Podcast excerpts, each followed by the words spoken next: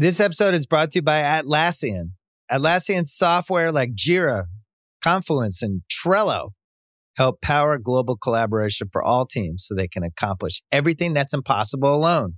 Because individually we're great, but together we're so much better. Learn how to unleash the potential of your team at Atlassian.com. A T L A S S I A N.com. Atlassian. Tap the banner or visit this episode's page to learn more. This episode is brought to you by Hotels.com. I was traveling internationally last year. I was in Mallorca. I didn't know the island well. I said, let me head to the north, head towards the water. Let me go on Hotels.com and see what they have available. Something preferably on the beach, maybe even a gym. Not only did I get those things, there was a kids' session with exercise, gymnastics in the water, pony rides, a train. It had everything, and I didn't even want any of those things but at least I knew they were there just in case I changed my mind. And now finding the perfect hotel has never been easier thanks to the hotels.com app. Whether you're looking for a family friendly, right, all inclusive or a relaxing spa weekend, you can find exactly what you need and compare hotel prices, ratings, and amenities side by side. So start planning your next getaway and find your perfect somewhere in the hotels.com app. You could spend the weekend doing the same old whatever, or you could conquer the weekend in the all-new Hyundai Santa Fe. Visit HyundaiUSA.com for more details. Hyundai, there's joy in every journey.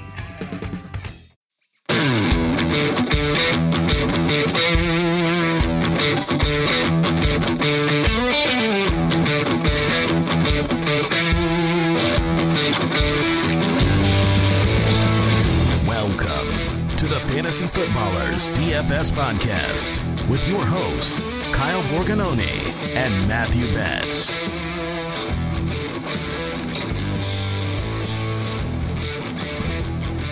Welcome in, one and all.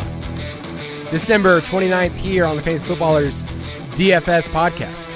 I'm your host, Kyle Borgognoni, and I am joined, as always, by Matthew, the last of the 2022 version Betts.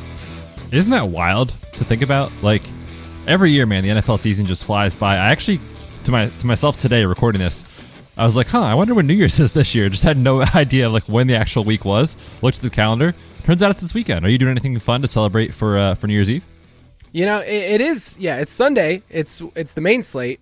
Uh, I know a lot of people. That's what they're doing. I'm actually heading out later today with the fam. We got a little cabin up in uh, northern Arizona, a location not discussing uh, right now. Parts uh, but uh, yeah, and uh, yeah, we're just getting away for three or four days with the kids. We've already packed up at least seven or eight board games, and uh, yeah, it's just going to be Is, real is chill. sorry making the trip making the trip for you guys? Oh, sorry is pretty much Houston's favorite game because he thinks he can just whoop me every single time at it.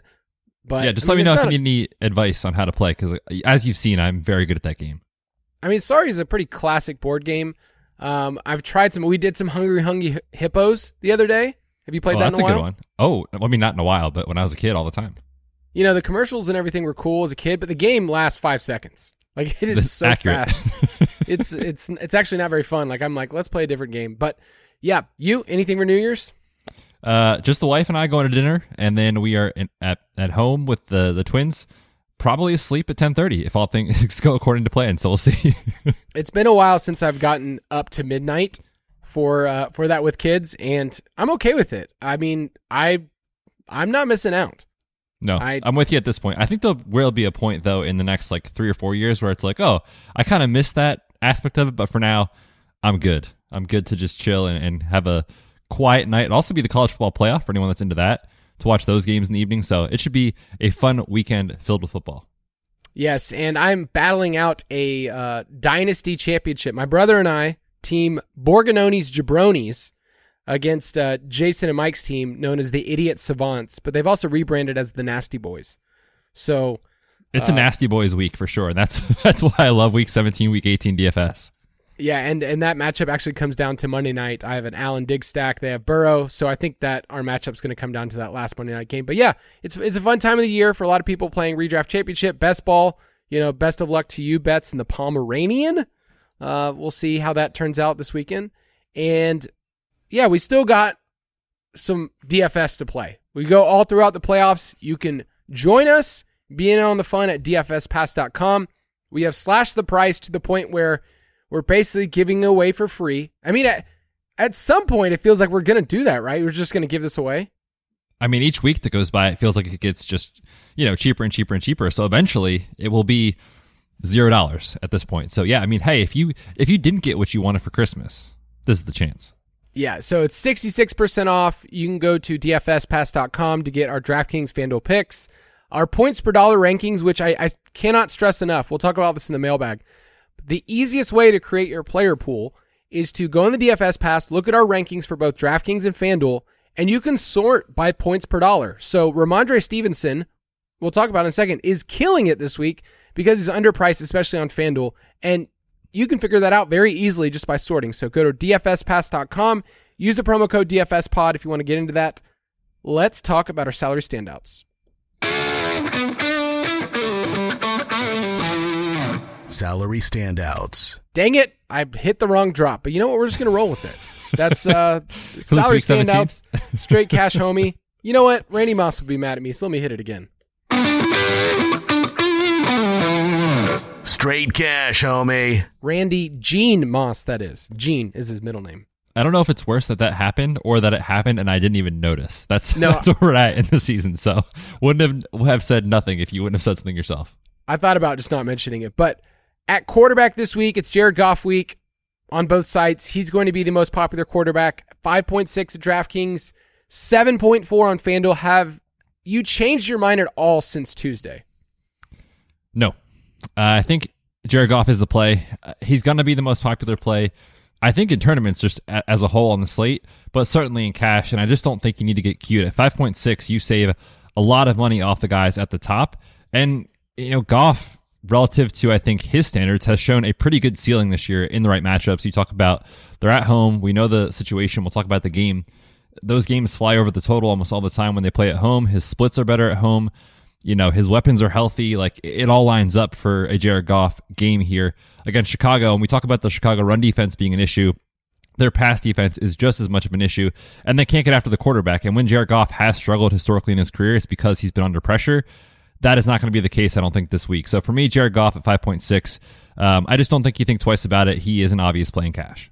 There's other quarterbacks in that range, like Daniel Jones is around the same price, Gardner Minshew, Brock Purdy. But like when you think about cash, you think about how popular is. You'd rather just cancel that out if he's going to be 60 plus percent.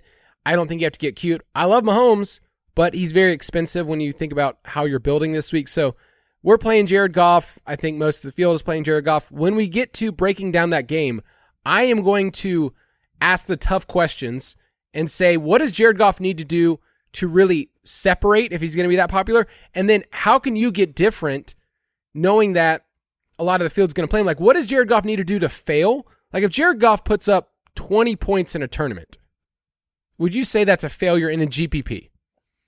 I mean, it's all just dependent on the other parts of your roster, right? Like you could hit on a couple low rostered guys that are lower in salary and make up for it if he is going to be that popular. And if the guys above him fail, like if the if the expensive guys, you know, like if Mahomes gets you 24 this week and Goff gets you 20 because of the salary savings, Goff's a better play, right? So it just depends on I think what happens to the quarterbacks above him on the slate. And there are some guys that have a pretty good ceiling, but you know, there's no Josh Allen, there's no Joe Burrow on the slate. Um, Dak isn't on the slate, so I think it is one of those that it's tough to poke holes in Goff's floor. I definitely see a ceiling though as well. I just want to mention Aaron Rodgers on both sites as cheap. We'll talk about that game. I wish that I could give you some performances in his game logs that said, hey, he hit 20 points, but he still has yet to do that this year. And last week was a massive disappointment against the Dolphins. But Aaron Rodgers' price stands out to me as well. But let's just stay with Jared Goff now. and We'll talk about Mahomes and Fields as alternatives later on in this episode. Because you're saving with Jared Goff this week, 5.6, I think a lot of builds are going to have at least two running backs that are above 7K in their builds. We like Saquon the most at 8K. It just seems super clean, home favorite against the Colts, who have been destroyed on the ground. So Saquon's your favorite. CMC at 9K. Is that too expensive for you? Not necessarily based off his role, but I just have some concerns overall about what could happen for San Francisco. Not that they won't have success and win the game. You know, the Raiders are clearly uh, not looking to win this game with Jarrett Stidham starting. The Niners defense we'll talk about is the best cash game defense for obvious reasons at 2.9. But when you think about CMC and really to pay off 9K, he can do it in two, three quarters, certainly. But like, if they're up two scores in the fourth quarter, do you think San Francisco really runs out their starters the entire time? Deebo's already banged up. You know, CMC's been a guy that's been on the injury report, but has played well with the knee issue. And from a motivation standpoint, when you think about the postseason, there's a very slight chance that they can improve their seeding, but they're pretty much locked into. Uh, I think it's the three seed, Kyle, if I'm not mistaken. Maybe the uh, yeah, the three seed is is the lowest they can go. And you know the Eagles just need to win one game over the next two weeks to lock up the one seed. So it's tough to see them really wanting to go for it in the fourth quarter if they're up by 17 against Jarrett Stidham. So to me, I think there's just holes you can poke in CMC from a cash game perspective because you have to pay 9K for him. That said, if you want to go contrarian and say, look, it's Christian McCaffrey, and if the field isn't going to play him, it makes sense. I just don't think you need to prioritize that spend up option in cash. The other middle tier options that we like this week James Conner, 7.2 against Atlanta. Rhamondre Stevenson on both sites is really good. On FanDuel, he is far and away like an insane play at 7K on FanDuel. So he's in my cash game lineup there. They just both project so well and they're involved in the passing game where you like to see it. Rhamondre's had two weeks in a row where he's had the boneheaded plays, but love the workload, love the matchup for both of them. I will probably be playing one of those two in cash. Yeah, they're both great plays. I mean, I feel like if I had to pick one right now, it's James Conner just based off how much volume he's seeing. I mean, you can poke a lot of holes in what's happening in Arizona. They've obviously uh, aren't trending in the right direction as an organization, but what they are doing is giving James Conner the ball. It feels like every play, 94% of the running back rush attempts over the last three weeks, aka no one else is touching the football in the backfield, and he's seeing a lot of work, a 17% target share in the last three weeks. It's tough to find that sort of volume at 7.2K on DraftKings. And just for Rhamondre, real quick, I also am very bullish on him as well. I know the last week wasn't what you thought it would be, but he's still playing a ton. He's still seeing a ton of usage in the passing game. And Miami's run defense is good, but they give it up a lot to pass catching backs. Certainly that's what Rhamondre Stevenson is. So I love both guys this week. If I'm forced to pick one, though, for me, it's James Conner. And we're recording this on Thursday. And as of Thursday, Damien Harris missed practice today. So, yeah, just another boost for Rhamondre in his projection. A little bit lower. Travis Etienne, 6.4. Doug Pederson said he'll play the starters. It's against the Texans, one of the worst rush defenses. He's interesting at that price point. Uh, and then a little bit lower, Tyler Allgeier at 5.3. Since week seven, the Cardinals are dead last in schedule adjusted fantasy points allowed to the running back position. So Allgeier is great in points per dollar. I'm obviously not playing Conner and Allgeier in the same lineup. And then what do we know about the Green Bay running backs right now uh, with Aaron Jones, AJ Dillon uh, on the injury front? Yeah, the Packers are definitely a team that, if you're playing DFS this weekend, you need to monitor what happens on Friday and then kind of the final injury report because AJ Dillon would be a standout play and I think a priority over all the names we just mentioned. Personally, for me, if Aaron Jones for some reason doesn't play, it sounds like he's going to though. He was limited today, uh, or sorry, on Wednesday, and then we haven't gotten Thursday yet for his injury, listed with a knee issue and an ankle issue. I think there's a good chance he plays based off the limited practice on Wednesday, but again, just monitor and, and make sure you're plugged in there. Obviously, AJ Dillon is off our board for cash if Aaron Jones is active, but if he is out, AJ Dillon to me would slide right into a priority play. One more name I want to mention on FanDuel Miles Sanders at 6.8 is standing out to me as someone you can play in cash if you say, hey, they're at home, they're in a must win situation, five and a half point favorites against the Saints, who surprisingly haven't been great against the run this year. I think Miles Sanders is in play, but his floor always feels like is this going to be a dud game where he goes 11 for 45 or something like that's in the mix. So. Yeah, for sure. Yeah, it absolutely is each week. And and that kind of floor I think gives you a little pause for concern. At wide receiver, I have a lot of names on my list this week and a couple of names I didn't think I'd be talking about. Well, I knew I would be mentioning Keenan Allen at 7K, Amon Ra at 7.8. Those are our PPR buds. Keenan Allen's my guy. Amon Ra's your guy. I think we're now like shaking hands, like the shaking hands emoji, right? I mean, are we? Because we still have a wager on the line. So No, no, no, no. We're no. I'm just simply saying that he is your Keenan Allen once again. Like that's that that's where we can agree, right? I see what you say. Yes, yes, agreed. They're both like, it's funny because they're the same archetype of player, like someone that you want to get 10, 11, 12 targets every week, catch six, seven, eight, nine balls, and rack up 90 yards from scrimmage would be perfect in PPR. That's what these two guys are. That's literally what they are going to be, I think, this week. I wrote them both up in the DFS pass for my cash picks for DraftKings. Um, I love both. Uh, to me, I still think Amon Ra is a priority if you're only playing for one of these guys. Even for $800 more, just game environment is better. And I'm not saying the Chargers aren't going to push their guys to play. They just locked up the playoffs. But if you're looking for like extra motivation, the Lions need to win this game. So for me, Amon Ra is the priority. I agree. He'll he'll probably end up ahead of my rankings for wide receiver top plays. Can I interest you? I did not think I would be saying this. At Brandin Cooks at 4.8 at home against Jacksonville, one of the worst defenses in terms of giving up the pass. Yep, I wrote him up, and it didn't feel good. I'm not gonna lie, but at It 4.8, it's hard not to be okay with it, right? I mean, he was just back in the lineup last week. He missed a few games with his calf issue, 76% of the snaps, and saw nine targets, his highest since week two. So Nico Collins is on IR. They're gonna have to throw, we think, and the quarterback concern is a play, but at 4.8, it kind of mitigates it.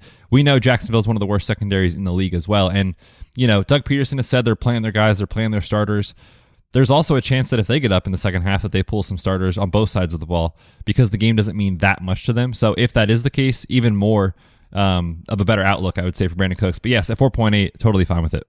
Yeah, and just to reiterate, like Brandin Cooks is always going to show up well, and this price is lower than we've seen. He used to be what like a, just right at 6K forever. Like that was It was just, like 5.8 to 6.2 and never more, never less. yes, and now we're getting him at this price. So I think Brandin Cooks stands out from a you know projecting targets. The Packers wide receiver, I think, is the biggest question mark I have this week. Of Christian Watson, if he's out, what do you do? Romeo Doubs is four point seven. Allen Lazard is five point four, and on FanDuel, I love Lazard at six point two as well. So where are you at with those? Because it feels like I want a Packers wide receiver in this matchup against Minnesota. Yeah, I lean Allen Lazard. I, I know he's a little more expensive. I just think Rodgers trusts him more. He's kind of been his guy historically, assuming Christian Watson is out, of course. And you know, I could totally see Doubs getting there as well. So not, I'm not saying he's a bad play. I think I just prefer Allen Lazard. Um, quietly seeing a lot of deep targets, which I, I was surprised to see that when I was doing some research for the show. And we talk about Minnesota every week. It's hey, they give, give up a ton of deep balls to wide receivers. To me, that's where Lazard can win. And we haven't really seen a classic, you know like eight for 80 and two touchdown type, type of game for Lazard, but he has those in his bag. And if Jones is limited, if Christian Watson is limited or out, I definitely see the path for Lazard paying off 5.4 on DraftKings and 6.2 on, on FanDuel is incredible. So to me, I prefer Lazard if I'm forced to choose one. Yeah, on FanDuel, he's more of a priority play because that's kind of his game uh, as more of a touchdown guy. Like Lazard's never going to be a guy that gets like nine, ten catches. Like he's just Right. he's just not. But I think it sets up really well for him. Um, Garrett Wilson looks fine at 5.5, just right in that middle zone. It's a Mike White game, and he's averaged 110 receiving yards, 10 targets per game in Mike White games. So I don't think you can go wrong there. Any other names you want to mention? I feel like that's a pretty good six, seven players that you can start with. And, you know, look at the points per dollar projections. Like, for instance, Justin Jefferson on FanDuel is going to show up really well at 9.2. Yeah, on DraftKings this week, it feels like it's one of those weeks where I think a balanced build is probably right when you start with Goff and you consider, you know, like the 7K to uh, high 6K running backs, and then you get these like 4 and 5K wide receivers. You spin up for one of Amon Ra and Keenan. So it's I think it's more of a balanced build for me in cash this week rather than trying to prioritize uh, the elite wide receivers that are up at 8, 9K, which I'm not saying is bad to do in tournaments. I just think for cash, these values are so strong this week that I'll be going with a balanced build. Keep in mind on FanDuel, they kind of left Tyler Lockett's price because I think they didn't think he was going to play. So he's only 6K on FanDuel, which is like really low for FanDuel pricing. So keep, you know, stay up to date with the practice reports. There's a lot of misinformation on Wednesday of like, is he practicing? It was a walkthrough, whatever it is. But Tyler Lockett at least projects really well uh, if he's going to play this week. At tight end, can I just say I love Cole Kmet this week? Cole Kmet, you're back, huh? We're back from best ball season. For, Hey, for Col- this, this was it right here, right? This is why you were talking him up during best ball season, just Okay. to get to week 17 against the Lions. if you did a three tight end build in best ball and Cole Kmet was one of your guys, and let's just say you had a, I don't know, Higbee and you taste Engram. Like if you had a three tight end, bet, you Oh, are yeah. so happy. And I think a lot of those, the the route this past year in best ball was Kelce or punt it late with three tight ends. And so I think Kmet's gotten there since week nine. He has a 26% target share, and he's clearly the best pass catching option for Justin Fields this week. He's going to be needed. Lions giving up a ton to the tight end position, the highest target success rate to the position. So I like Cole Kmet at 4.5 there on FanDuel, 5.3 even better. Yeah, I, I think he's more of a tournament play for me. I think. How dare you? Just just because for a hundred dollars uh, less, you can get Evan Engram, and if I'm gonna pay four point four for a guy like that, I think Engram has shown us more upside weekly, and that he doesn't need the touchdown to get there. Not saying Kmet is a bad play. I think he's actually a really good play in tournaments as part of that stack, which we'll talk about. But Evan Engram's just been getting so much volume. They're designing plays for him, and actually uh, looking at some of the stuff from PFF, Houston plays a lot of cover two. His targets and targets per out run go through the roof against uh, cover two looks on defense, which Houston plays. So I think this is a big Evan Engram game for me. I'd prefer him for hundred dollars cheaper.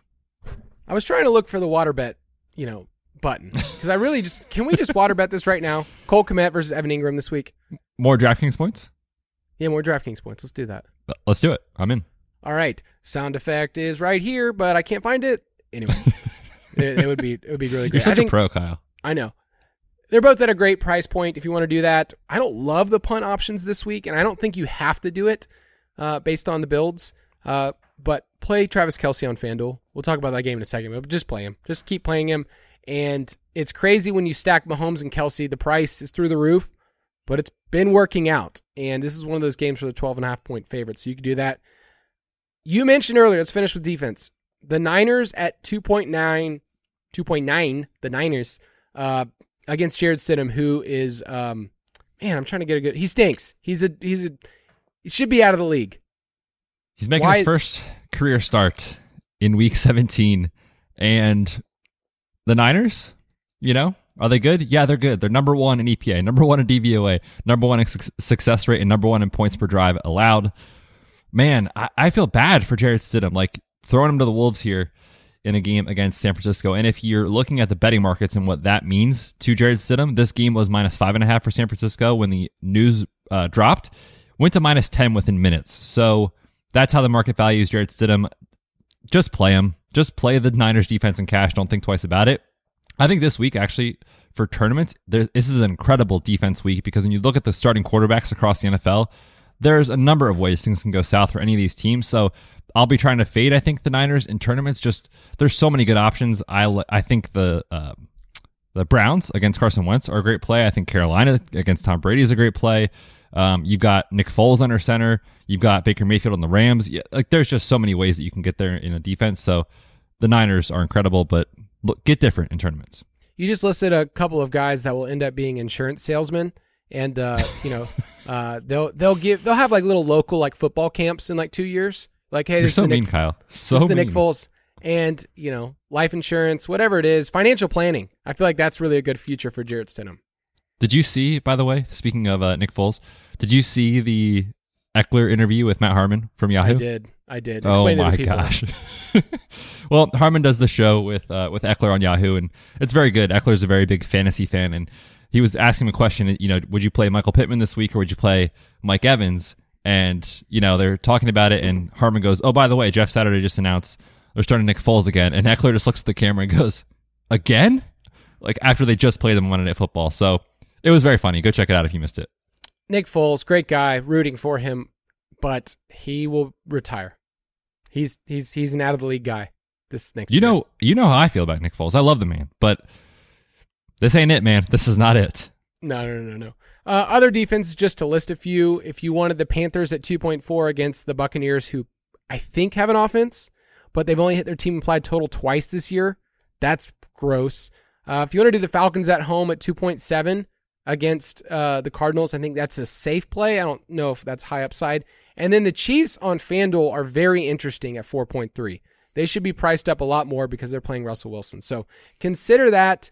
Consider that this week we have a ton of games that are low in total. We have a lot of games, 13, but 10 of them are 43 or below. So there's there's just some things to think about with defenses and how you get different. But uh, before we talk about these games, let's take a quick break.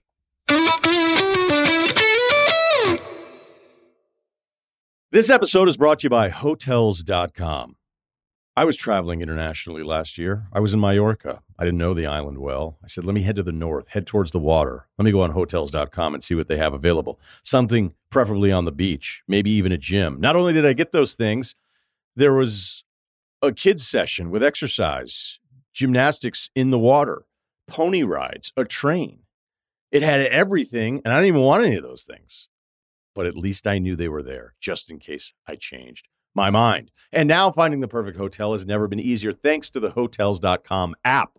Whether you're looking for a family friendly, right, all inclusive or a relaxing spa weekend, you can find exactly what you need and compare hotel prices, ratings, and amenities side by side. So start planning your next getaway and find your perfect somewhere in the hotels.com app.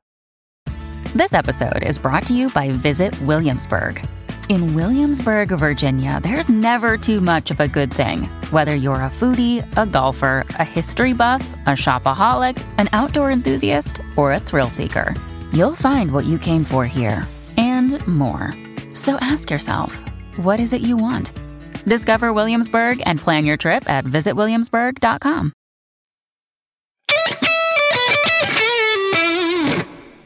Before we talk about these games, I think it is important to talk about motivation for these teams in the playoffs and DFS.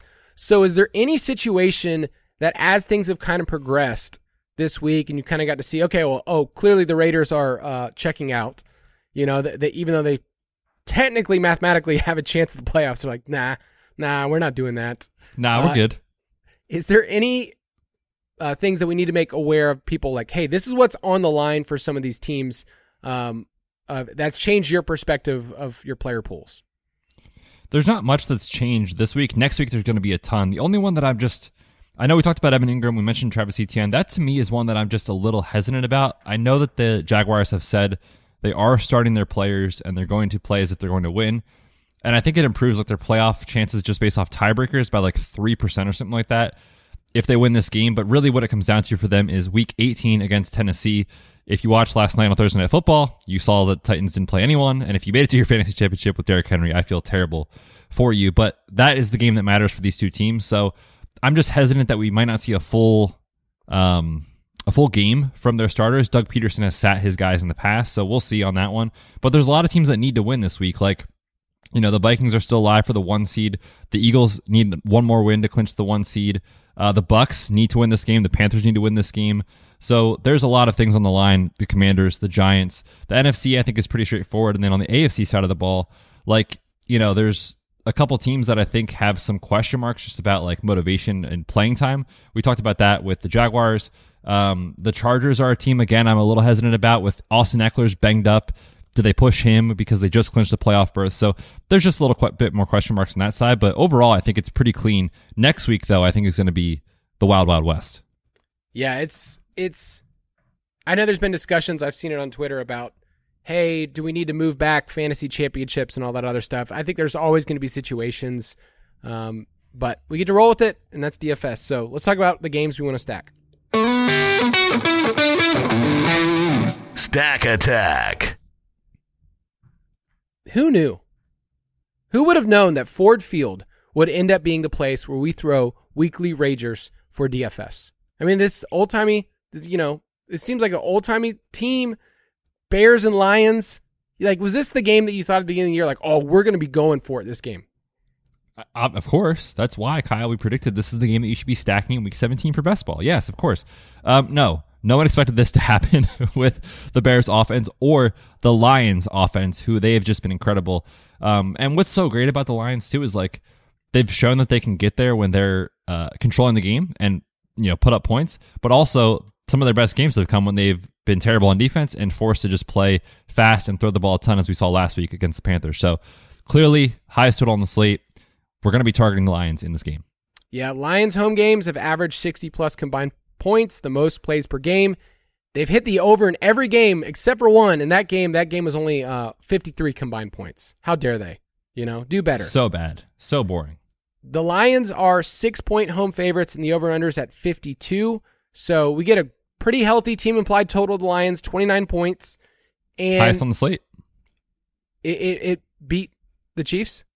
Chiefs came down by I think a half point. Okay. So Jared Goff, let's talk about him. He's averaging 277, two and a half at home. And we know that Chicago's defense is really, really bad over the last six weeks. They're 32nd in expected points added per play. Okay.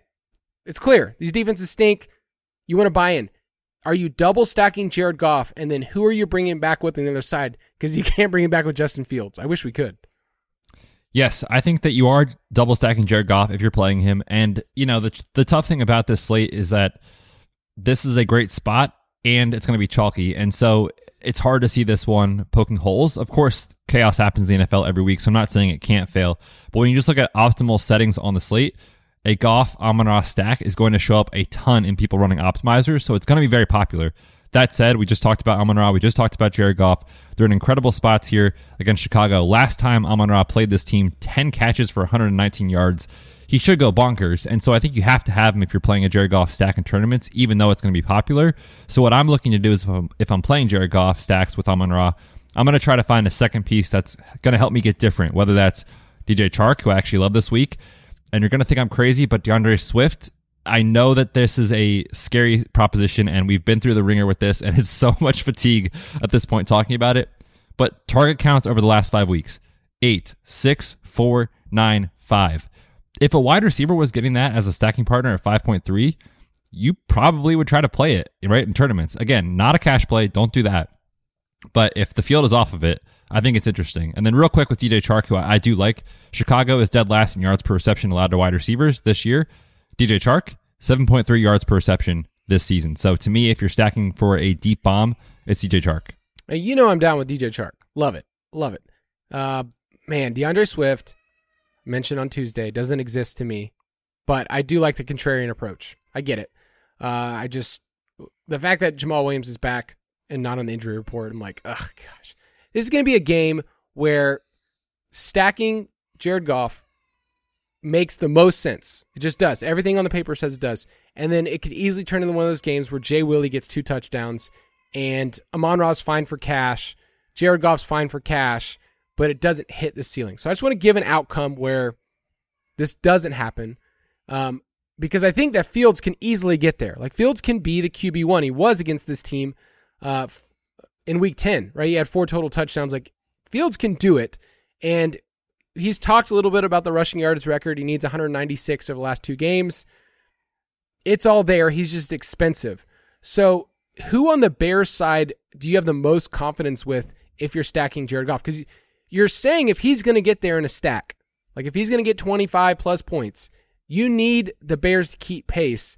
And we know that Fields can get there, but who's the other piece?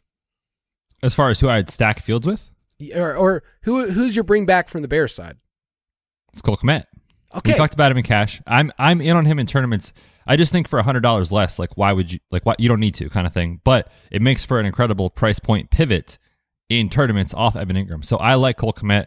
Um, no defense has allowed more touchdowns to tight ends this year, and these guys in the 4K range to pay it off have to score touchdowns. So Cole Kmet to me is a great GPP play. I like him a lot. Um, and real quick, we you didn't mention it with Justin Fields, but the rushing you talked about, this is the matchup. Like no defense has allowed more quarterback rushing yards than Detroit this year. So I think one way that you can play this game differently is stack Justin Fields with Cole Kmet and then just play someone like Swift or um, DJ Chark on the other side is a way to get really contrarian in this game stack. Yeah, I want to search for a wide receiver because this is right the matchup for wide receivers in terms of big plays. Like Detroit is it, and it's like Chase Claypool has been a giant turd since they traded for him. This is a He waste. also hasn't played in a couple weeks. yeah, and he hasn't played. Byron Pringle, no thank you. He's your boy, not mine. And then I I mean Dante Pettis is super cheap. I just can't go anywhere else other than Cole Kmet. Detroit has been a team recently that we'd stayed away from the run, and then they got demolished last week by D'Onta Foreman and Chuba Hubbard. So can you stack Fields with Dave Montgomery? I mean, in that situation, I guess you're saying that they both like that the Lions run defense is terrible again and that they just go crazy. I think my lean though is if I'm playing tournaments, especially if listeners are playing in the large field stuff, you need your guys to hit a ceiling in each spot. The quarterback needs a ceiling, the running backs, your wide receivers, they all have to hit. And in those formats, I think it's tougher to see Montgomery and Fields hit, hitting it together because a lot of their value is going to come from rushing. So to me, I don't think that I would go with that approach. Um, now in small field stuff, I think it's probably viable, but if you're playing in the large field stuff, I think you just play one of them. All right, give me your Vegas take on this game. I mean, are we going to take an under on a on a Lions game at home? Give me the over. Yeah, I took the over as well earlier in the week. So it's, I yeah, there's no reason why you wouldn't say there there would be over. The the minus six line is interesting. I feel like that's kind of high for a team that's been playing a lot of close games. But yeah, give me the over 52. Next game, Minnesota Vikings at the Green Bay Packers. The Packers are three point home favorites, and the over unders at 47 and a half.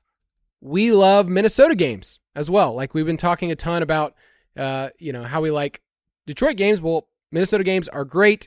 They're averaging the most combined plays, 58 total points per game over last month and I wrote this in the uh, the DFS pass. It's like a biscuit can uh, when you open it up, and it kind of like that. That's kind of like what really big people feel like when they're in jeans. Like sometimes in my jeans they don't fit very well, and so I feel like a biscuit can just spewing out the side. That's a great analogy. I like that. It's in the South we use it sometimes.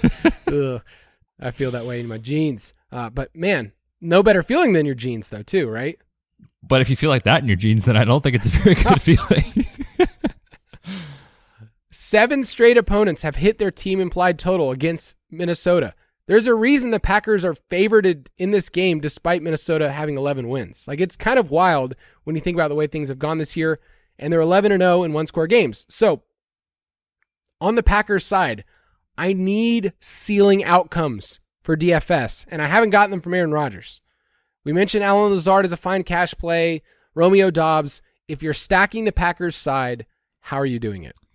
What's interesting though about Green Bay is when you think about the team, I, I feel like a lot of people picture, you know, a slow offense, which they have been, but a slower offense and one that is built on very good defense and clock management.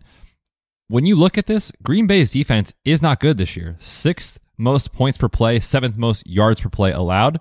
Meanwhile, we know that the Vikings are terrible. And what's actually interesting, I think, about Aaron Rodgers this week, you mentioned him as a potential you know, other option that's cheap. I love him for tournaments because Minnesota is the matchup. Minnesota opponents are throwing um, in the neutral situations at the highest rate, fourth highest rate in football. Green Bay, very quietly, 11th in neutral pass rate over the last month of the season. So they're kind of putting it on Aaron Rodgers' shoulders. This is a must win game. They have to have it. They're at home.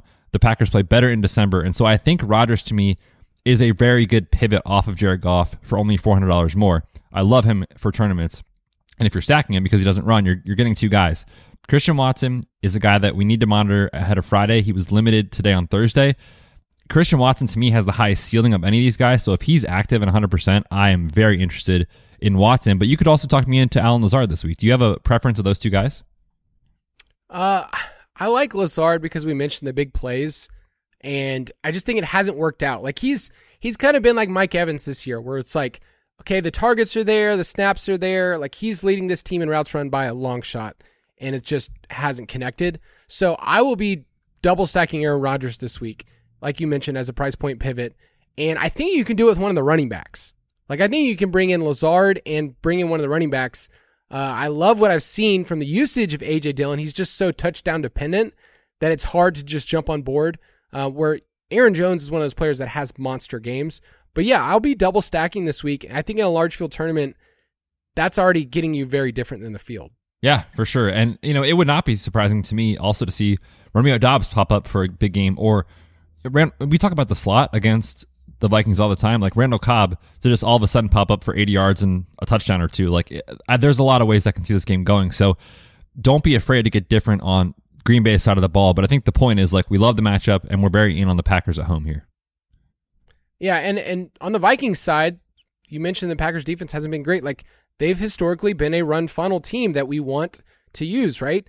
So the Packers are 31st in EPA per play, 28th in 15 plus yard plays on the ground. So maybe you and I were a week too early on Dalvin Cook, and if you didn't want to fully stack this game, like you could you could just do Cook and then pick a Packers wide receiver And I would be totally happy with that as, as correlating that way, Lazard or Doubs with Dalvin Cook. But can you do Kirk Cousins stacks? Because this worked out quite well recently, but he's on the road. It's in Lambeau. There's some narratives at play here, but Kirk Cousins, Justin Jefferson stack. Is it just that simple on the Viking side? There's not much to add. Just they've been so good. And, you know, when you have a guy like Kirk Cousins who you make the game simple by saying, hey, there's your best player, throw the ball to him over and over again. And it's worked out incredibly. No surprise. And people will say, you know, Jaire Alexander's on the other side of the ball. Like, are you concerned? He hasn't been the same player this year. And the Green Bay Packers secondary has not been as good as it has been in recent seasons. So if that narrative is at play, I would much very interested in fading that. He's expensive. So the tricky thing is like with Kirk Cousins, I think when you play him, you want to double stack him. But if you're stacking him with Justin Jefferson at 9,500, you need you need 150 and at least one score to pay off that in a tournament because he's so expensive. So I actually kind of think single stacking with Jefferson is is more interesting to me this week. What are your thoughts on that? Yeah, it's it, when you start adding in other players, Hockenson, who's relative to the tight end position, like more expensive. I think you're running into a lot of what people just assume is going to be this is what happened last week, where Hockenson went bananas. So I'm not as interested in Kirk Cousins this week. Um, I'm just more bullish on Rodgers, and I think I will mostly be playing bringbacks of Cook or Jefferson, or I'm playing them as one-offs, um, and that, that's kind of where i where I'm at in this game. Yeah, and real quick too with with Dalvin Cook, we didn't mention it specifically, but just thinking about his price point, this sets up beautifully as a guy that's going to get lost in the shuffle. When you think about James Conner, 7,200, Rhamondre Stevenson, 6,800, they're projecting as the two most popular plays, or two of the most popular plays, I should say, on the slate. Travis Etienne, 6,400. Like, I think he's gonna a, a guy that people are going to scroll right past looking at this matchup. Give me your Vegas take. I'm going over. 47 and a half feels a little bit low. These offenses we know can get the job done. And I really want to point out, like the Packers defense has not been the Packers defense. If you watched the first game last week on Christmas when Tua was not concussed, they moved the ball so easily. And then, of course, you throw all the picks and stuff like that. So over 47 and a half. I will take the Packers. I've seen it someplace at minus two and a half, which would make me feel even better. But uh, my, I don't mind Packers minus three. I think they can get it done here. Last game, I think we'll be pretty quick on this game. Denver Broncos at the Kansas City Chiefs. The over under is 45 and the Chiefs are 12 and a half point home favorites. They've been double digit favorites four times this year. And you might say, oh, the Chiefs, they're killing it. Their games have been a lot closer this year than people realize. They've only covered the spread in five of their 15 games. One of those games recently was against these Broncos where you ate crow because Russell Wilson was the greatest quarterback on the planet. And um, he could have had an even better day if he didn't get tackled at the one or the two yard line. There you go. Um, we're not recommending Russell Wilson this week at all. We love the Chiefs. We always love the Chiefs because here we go. They're number one in pass rate over expectation, EPA per play, passing yards per game, points per drive, yards per drive, and the best part, they throw more often than any other team in the first half of games. So you don't ever have to guess the game script for the Chiefs. You just have to say, is this a game where the other team can actually get there and do I need a bring back? So, I mean, Mahomes, Kelce as a simple stacking is expensive, it's probably going to pay off. And it has uh, in a great way in these double digit favorite games this year. They've had a they've hit two and a half X on their salary in all four of those games. And they've had a couple of them where they've gone over three and a half X, including one where they 4X on their salary. So, man, what are you trying to do in this in this game? And what are you trying to say with the Broncos side? Because I just, I'm just going to be playing Mahomes Kelce stacks. Yeah, I mean, I think that's the optimal way to play it, right? Because when you think about Mahomes' best games, usually it's with Kelce, and we know Kelce's role in the red zone is there. And if you're thinking about tournaments, you need touchdowns to win. So it, makes a lot of sense. And, you know, when you look at, we don't want to get too recency biased here, but just look at what Tyler Higbee just did last week against this defense. And when the team, you know, loses their head coach, they're yelling on the sidelines like they're done they're done this year. And I think the Chiefs are going to roll in this game. And so if that happens, like Mahomes is obviously going to get there. So I love Kelce. I'm with you on that. I'm also very interested in going back to the well with Juju. I feel like this is a good spot to say, hey, last week was a down week. He was he was played by some people in cash, didn't work out. 5600 on DraftKings is very cheap. 9, 74, and 1 on 11 targets against this team just a few weeks ago. And we talked about him last week as a cash game option because of the fact that he had been seeing 10 and 11 targets in the prior two games. So if, if the field wants to go box score hunting and just see like, oh, Juju stunk last week, I'm not going to play him, I'm happy to go right back to it here. And what you're saying in that situation is Mahomes throws for three touchdowns, one goes to Juju, you know, two go to Kelce, something like that. And if you're if you're saying to yourself they're too expensive, I do think you can get out of this game by playing one of the running backs if they get there with two touchdowns. I, I will note that Pacheco has been solid, but no boom games that you can really think about. Where McKinnon, like, it's hard to keep repeating his efficiency, especially as a pass catcher. But I looked it up this year. Isaiah Pacheco, a rush attempt for him has been worth 0.55 fantasy points. But a McKinnon target has been almost four times as, as valuable. So think about that when you're doing your projections. Like, let's say Pacheco gets 15 rush attempts and McKinnon gets only like four or five targets. It's still more valuable when you add in what McKinnon's done through the air. So I think you can look at either of those players if you just want to cancel out and say, hey, I think this game doesn't get there. I think the Broncos don't push their weight. And, uh, you know, I get two touchdowns from one of the running backs. I think that's totally fine. But Mahomes, Kelce, and then, yeah, Juju probably projects the best. I can't really go anywhere else on the KC side. Yep, I'm with you, especially too, because like Andy Reid has said, Mecole Hardman's going to come back into play. So it's tough because it's like a rotation of Hardman and Kadarius Toney and Marquez Valdes Scantling. It's you know Justin Watson mixes in, so it's really tough to recommend any of the other guys. Obviously, they're all dart throws, but that's really I think the best way to play it, in my opinion, is with Juju and Kelce. If you're stacking Mahomes on the other side, if you're not forcing a bring back, is there anyone though that you could talk yourself into if you're going to play one? I mean, Jeudy's been the most consistent, but he picked up an ankle injury. He had the three touchdowns against this team, but I'm not using that as he did this, therefore you know, here's what he's going to do. I'm totally fine not using a Broncos player. Yeah, I don't think you need it. I'm just saying I think it's possible that one of them works out like especially when you consider that the Chiefs have given up a ton of receiving touchdowns to wide receivers. They're going to have to throw. I could just see it being like totally inefficient, but it kind of working out. Um, Courtland Sutton and Jerry Jeudy on FanDuel have really good tags. 6,800 and 7,000 is decently cheap for FanDuel's pricing. So I'm I'm mildly interested. I'll say that. You know, I'm interested because you and I still have a live ticket on Courtland Sutton to lead the league in touchdowns. He only so, needs 12 this weekend. Okay. Well, you, have definitely perked me up. 5,100 is so cheap yeah, as a brig on, on DraftKings too. Yeah, very cheap.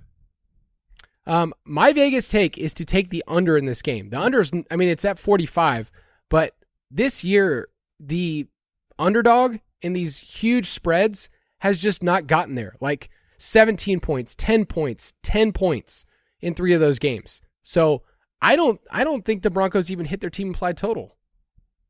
I can't argue. I'm gonna also take the under. It's not a cool thing to say, but uh, this isn't about being the cool kids at the table. It's about being the smartest kids at the table, right? That's right. That's what that's what that's what DFS for. All right. Before we get into our props, we're gonna hit our slate breakers of the week, and this week we have a very very special sponsor. And this was something for a while that was it, it swept my life. I don't know about you, but it's Mountain Dew Code Red. Stay true to the streets, people. Were you a Mountain Dew Code Red guy? You know, I never got into it, and I always kind of viewed Code Red as like, like it's just the other thing that people did. They wanted to feel cool, but the better, like original Mountain Dew is better. Let's be honest. Okay. No, no, no. I mean that you can have that take. I don't like original Mountain Dew. It's trash. I, I haven't had it since I was a kid, and every, I can get the the tough takes, but I liked Code Red a lot. You would. So, and they're our sponsor. So how dare you? Oh, I'm not. They're a great product. Go buy it. Yeah, definitely a sponsor. Yeah, definitely go buy all the products that we mentioned in this segment. Um, I will give mine first. My slate breaker of the week is Justin Fields for many reasons. Last week, it was a rough game in the weather against Buffalo's defense. But when he played these Lions in week 10, he was the QB1. Four total touchdowns, 13 carries, 147 rushing yards. I love it. You mentioned before that Detroit is giving up the most rushing yards to any uh, to the quarterback position. Detroit home games have hit the over. We've been mentioning that, and I think it's going to be a back and forth game. The only reason you would want to bring it back to Chicago side is that you have a quarterback and a running back in one player. And I think that Justin Fields can be one of those guys that ends up as the QB1. You're paying up. You're also using it as leverage on Goff stacks and using it on people and saying, hey, you know what? The field side can get there. the Detroit side can get there, but I don't need Goff. And so I like the contrarian, I like the tournament aspect of Justin Fields this week. Justin Fields coming to win someone a best ball tournament. That would be awesome. I like it. I'll be playing some Justin Fields this week for sure after he was a bust last week. I'm going to stick with the Packers. We talked about them just being bullish in this spot. And it's tough to say right now because we don't know the final injury status, but I'm going to say one of Christian Watson or Allen Lazard gets there and pays off a 3x tag in DraftKings salary pricing. I like Christian Watson where he's at because I think he'll become coming in a little bit lower than other guys around him because he's a little more expensive. But we talk about it every year in best ball and DFS. Rookies late in the season ascend into stardom. We're seeing it with guys like uh, Garrett Wilson with the Jets. We've seen it with Drake London recently. Christian Watson is getting that role as the alpha. If he is active, I love him in tournaments. If he's not, though, give me Allen Lazard. This matchup is incredible. All right, let's prop it up. Prop it like it's hot. If you want all of our props, you can get them in the DFS Pass. Bets gets to notify the people in Discord when they are live so that you get them before we move all the lines, before Bets throws a couple of G's every single time at some of these.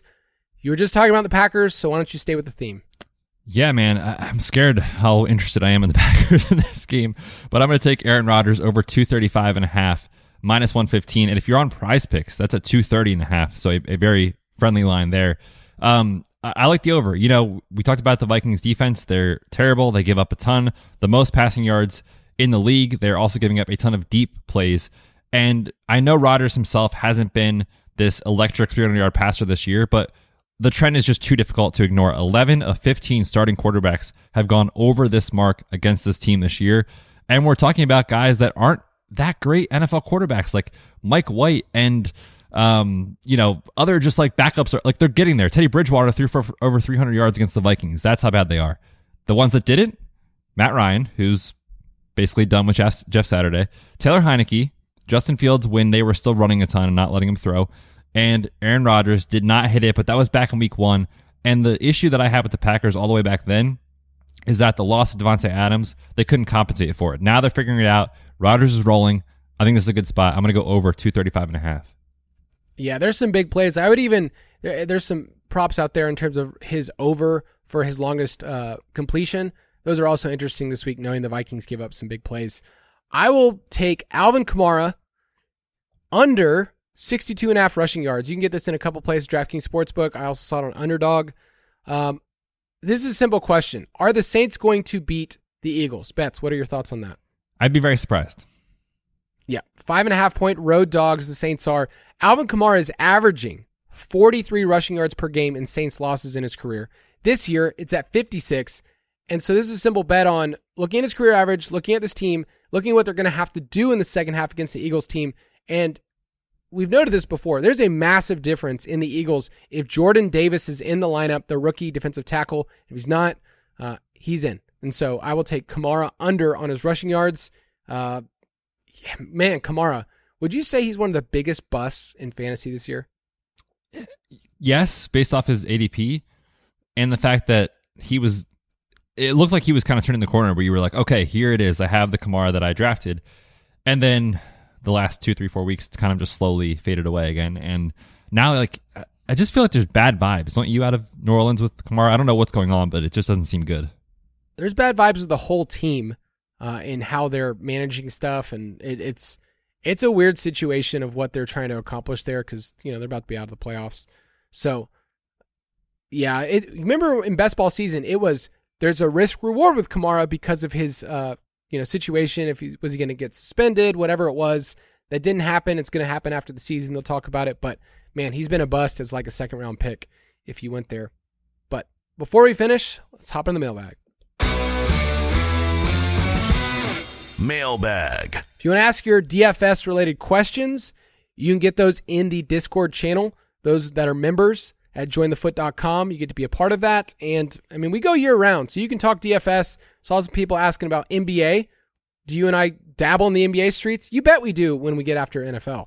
Yeah, it's um, it's hard right now because like the weekly grind for us is is very busy.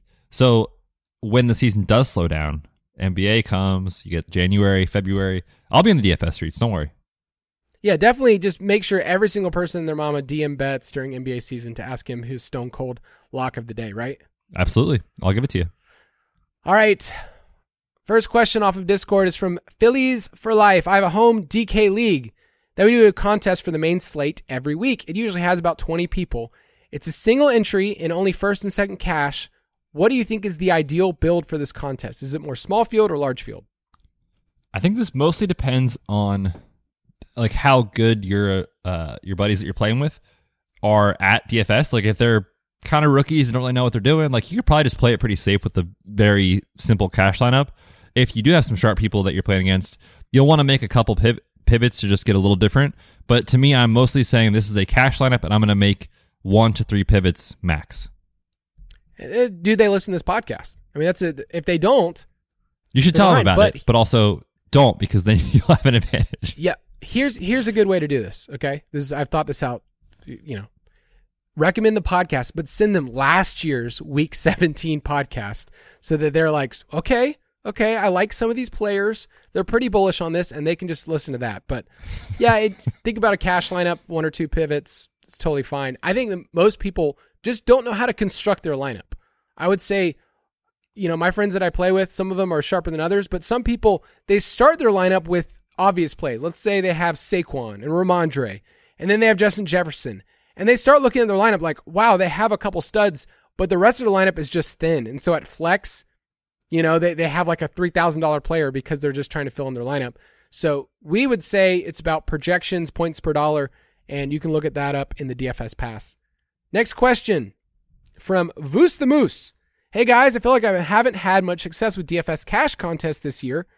He said, unlike bets, it's been a bit frustrating. You've discussed on the pod before, but it's very hard to cash if you don't have the two or three chalky guys that smash their projections. It's hard to predict, but do you think next year will be the same or potentially even tougher to cash? Hard to say, but I, my lean is that I do think it will continue to get harder just because each year that goes by, more people are playing.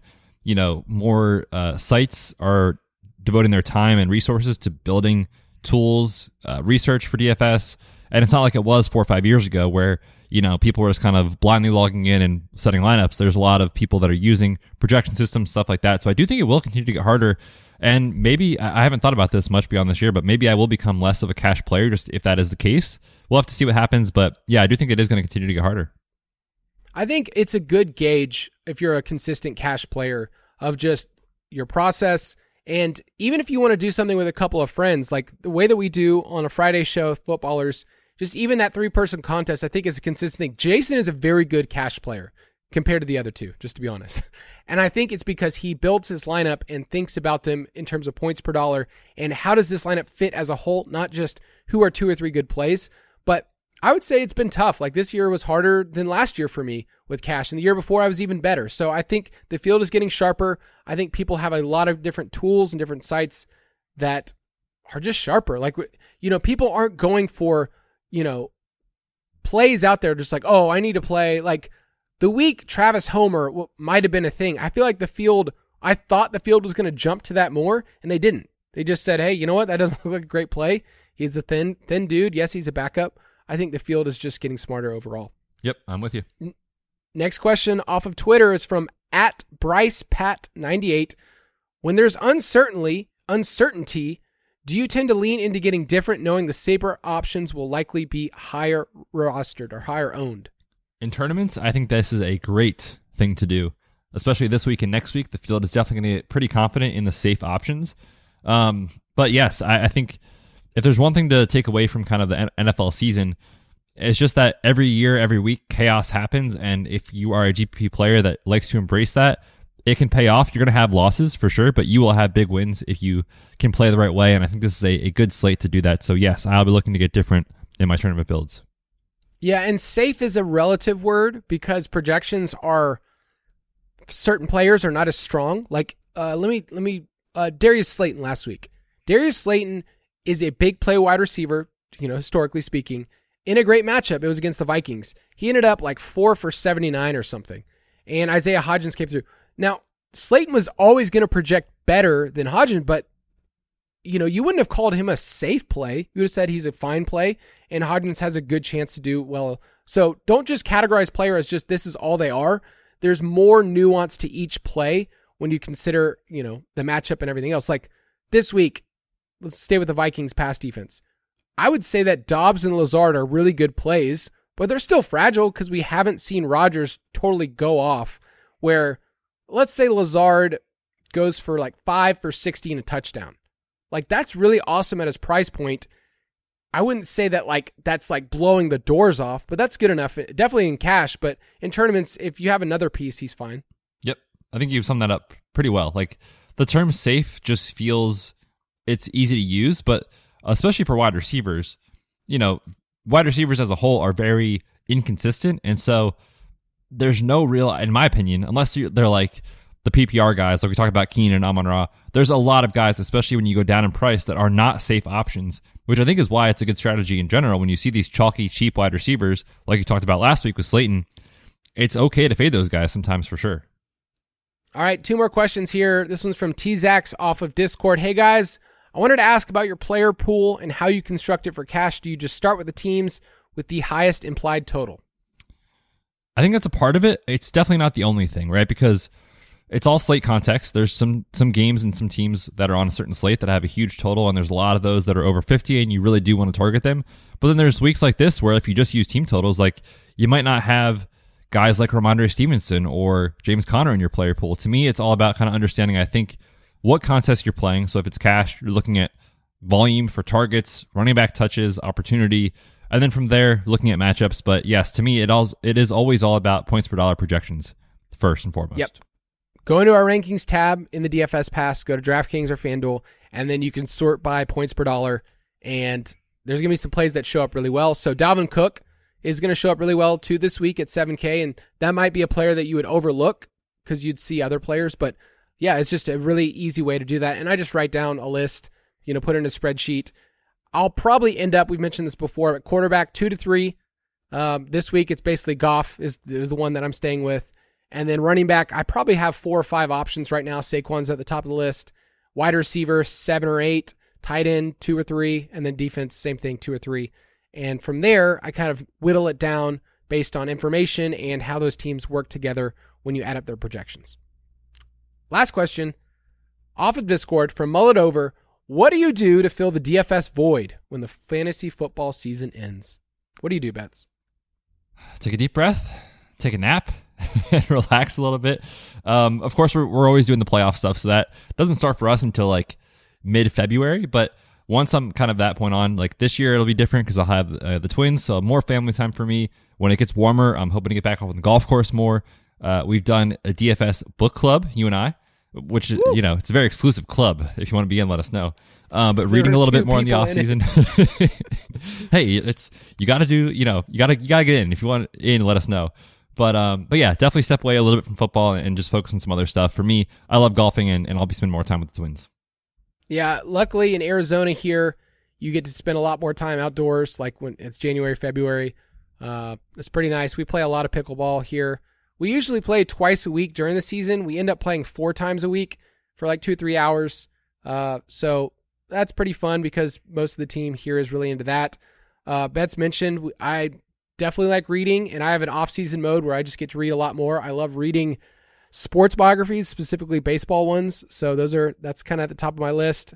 I like to write, and then man, off-season I like off-season mode because we get to research and kind of get more creative in our jobs. I think uh, especially for the main show. So I really like finding really niche statistics that I get to use on the show because, I mean, it's just different. Like it's it's very different talking about fantasy football in March than it is in September, and the audience is different, but still fun, still fun job. You and I like it a lot.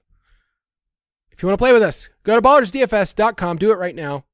Go on your Netscape browser, whatever browser you're using, and uh, ballersdfs.com. Our DraftKings League fantasy footballers DFS Borg plus Betts we will have a special New Year's edition. Think about that, Betts. Next time people are playing, it will be a completely different year from now, and it will be uh, quite fun. That's wild. Uh, I know. I, I it could be you. Yes, you listening right now. Whatever you're doing, wherever you're at, whoever you're with, you could be the one to win that New Year's contest in the next year. And uh, you can thank us for getting you to go to ballersdfs.com to play with us in our DraftKings League It is super, super fun. Betts, why don't you sign us off and tell the people Happy New Year? Yeah, dad joke here. Here we come. We'll see you guys next year. we look forward to week 18. It's going to be wild next week, but enjoy week 17. Enjoy the football. Um, Happy New Year to all of you. Stay safe, stay healthy. We'll see you in 2023 for week 18. Best of luck this week. Thank you for listening to another edition of the Fantasy Footballers DFS podcast. Don't forget to visit us on the web at www.thefantasyfootballers.com. This episode is brought to you by Hotels.com. When I went on my last holiday to Cape Town, it was amazing. My friends were there, the weather was phenomenal, and most importantly, the food was fantastic. But one thing I struggled with was finding the right places to stay. You know, all I want is a great bed, a fantastic shower, and breakfast that doesn't end at 8 a.m. I'm on holiday, I'm still sleeping. I also like ease, and the Hotels.com app easily helps me to find a perfect hotel for every trip. Whether you're looking for a family friendly getaway or a relaxing spa weekend, on the Hotels.com app, you can compare up to five hotels side by side. Now, why would you want to do that? So you can see prices, amenities, and star ratings. And best of all, you don't have to switch back and forth between options. See? Ease. So start planning your next getaway and find your perfect somewhere in the Hotels.com app today.